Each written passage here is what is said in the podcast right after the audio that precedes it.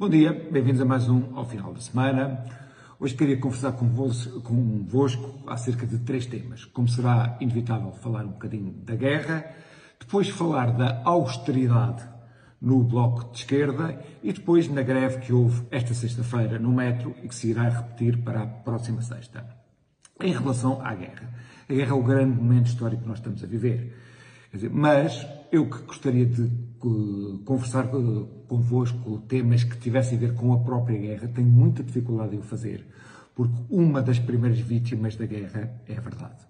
Seja, se eu tentar confrontar dados, como dados de vítimas de ambos os lados, tentar confrontar posições no terreno do que aparecem notícias, aquilo é um puzzle que não bate certo.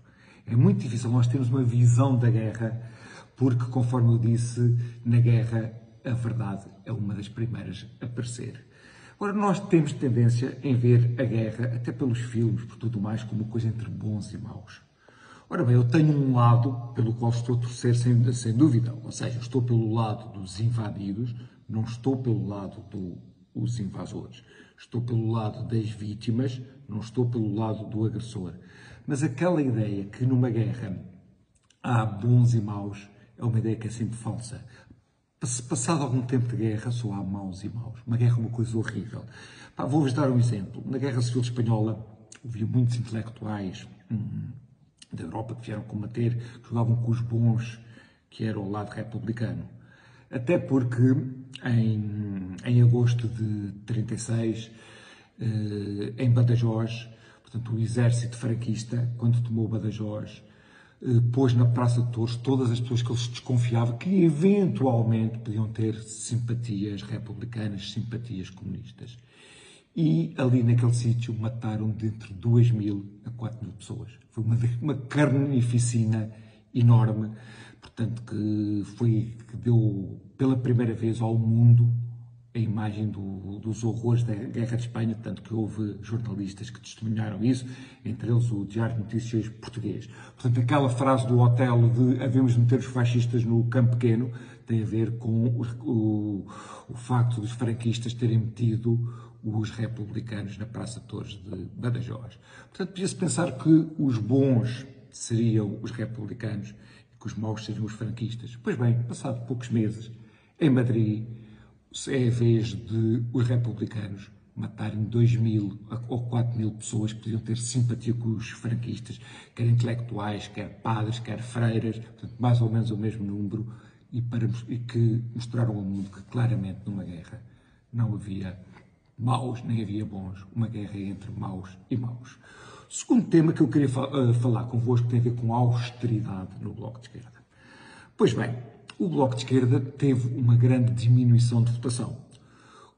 Como tal, a subvenção, que é o dinheiro que o Bloco de Esquerda recebe do Estado, diminuiu eh, drasticamente.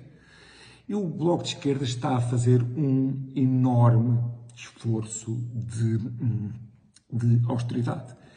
E o Bloco, de, eu lembro aqui que o Bloco de Esquerda era aquele que dizia que recusava a austeridade. Pois bem, o que é que o Bloco de Esquerda está a fazer? Está a despedir pessoas do partido. Portanto, o Bloco de Esquerda que recusava despedimentos, que, que dizia que uma empresa que despedisse pessoas não devia receber dinheiro do Estado. Portanto, ele vai continuar a receber dinheiro do Estado e vai despedir pessoas.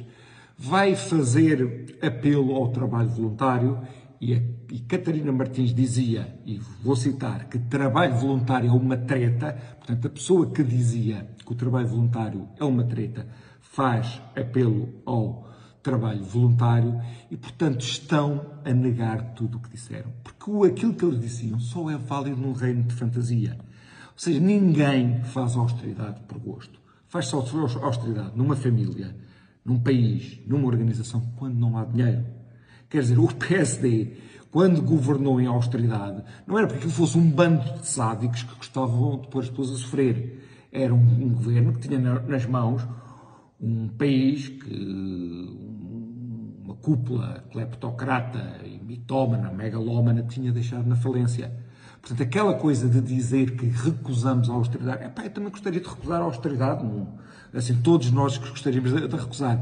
Mas agora o facto, ah, e mais, quer dizer, o que me choca no Bloco é que eles fazem isso sempre com uma dose de, superioridade moral, com uma dose tipo nós não fazemos. Quer dizer, e agora essa superioridade moral que eles todos têm, ah, já agora também a propósito posso dizer, Pedro Passos Coelho uma vez eh, atrasou-se numa declaração, pagar uma contribuição qualquer, o bloco caiu-lhe em cima.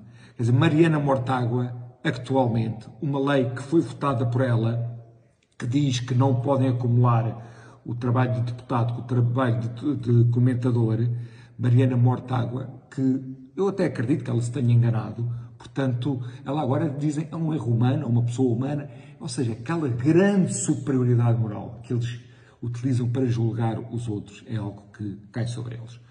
O último aspecto que eu queria conversar convosco, que é a greve do metro. Ou seja, o PCP é um partido que tem 4%. Se nós pensarmos que metade das pessoas não votam, terá simpatia de pai 2% dos portugueses que se dignam ir votar no PCP. Pois bem, o PCP controla os sindicatos. E se nós, durante a, a geringonça, não tivemos greves, era porque o PCP estava com, com a geringonça. Agora que acabou a geringonça, o PCP quer mostrar que continua a dominar os sindicatos e, como tal, paralisou o metro. Ora bem, o PCP, quando faz isto, esquece no, no, na crise extrema em que estamos. O mundo vive incerteza. Aí é quando é, é necessidade que não haja guerrilhas internas que causem prejuízo ao país. Quer dizer, esta incerteza do mundo uh, fez com que os combustíveis disparassem. Portanto, mesmo assim, e a Galpa agradece, o PCP fechou o metro, viam-se grandes filas na, eh, nas paragens do, dos autocarros, pá, sobretudo pessoas que não têm condições nem de levar o carro até ao trabalho, nem de chamar um Uber ou, ou, ou, ou ir táxi.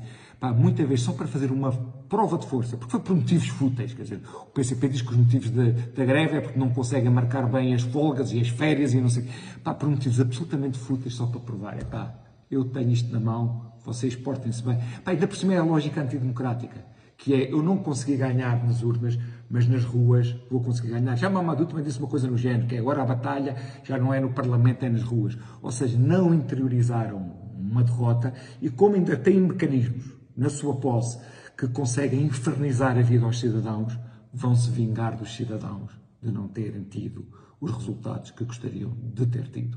Era isto que eu tinha para conversar convosco. Cá nos vemos para a semana. Até lá.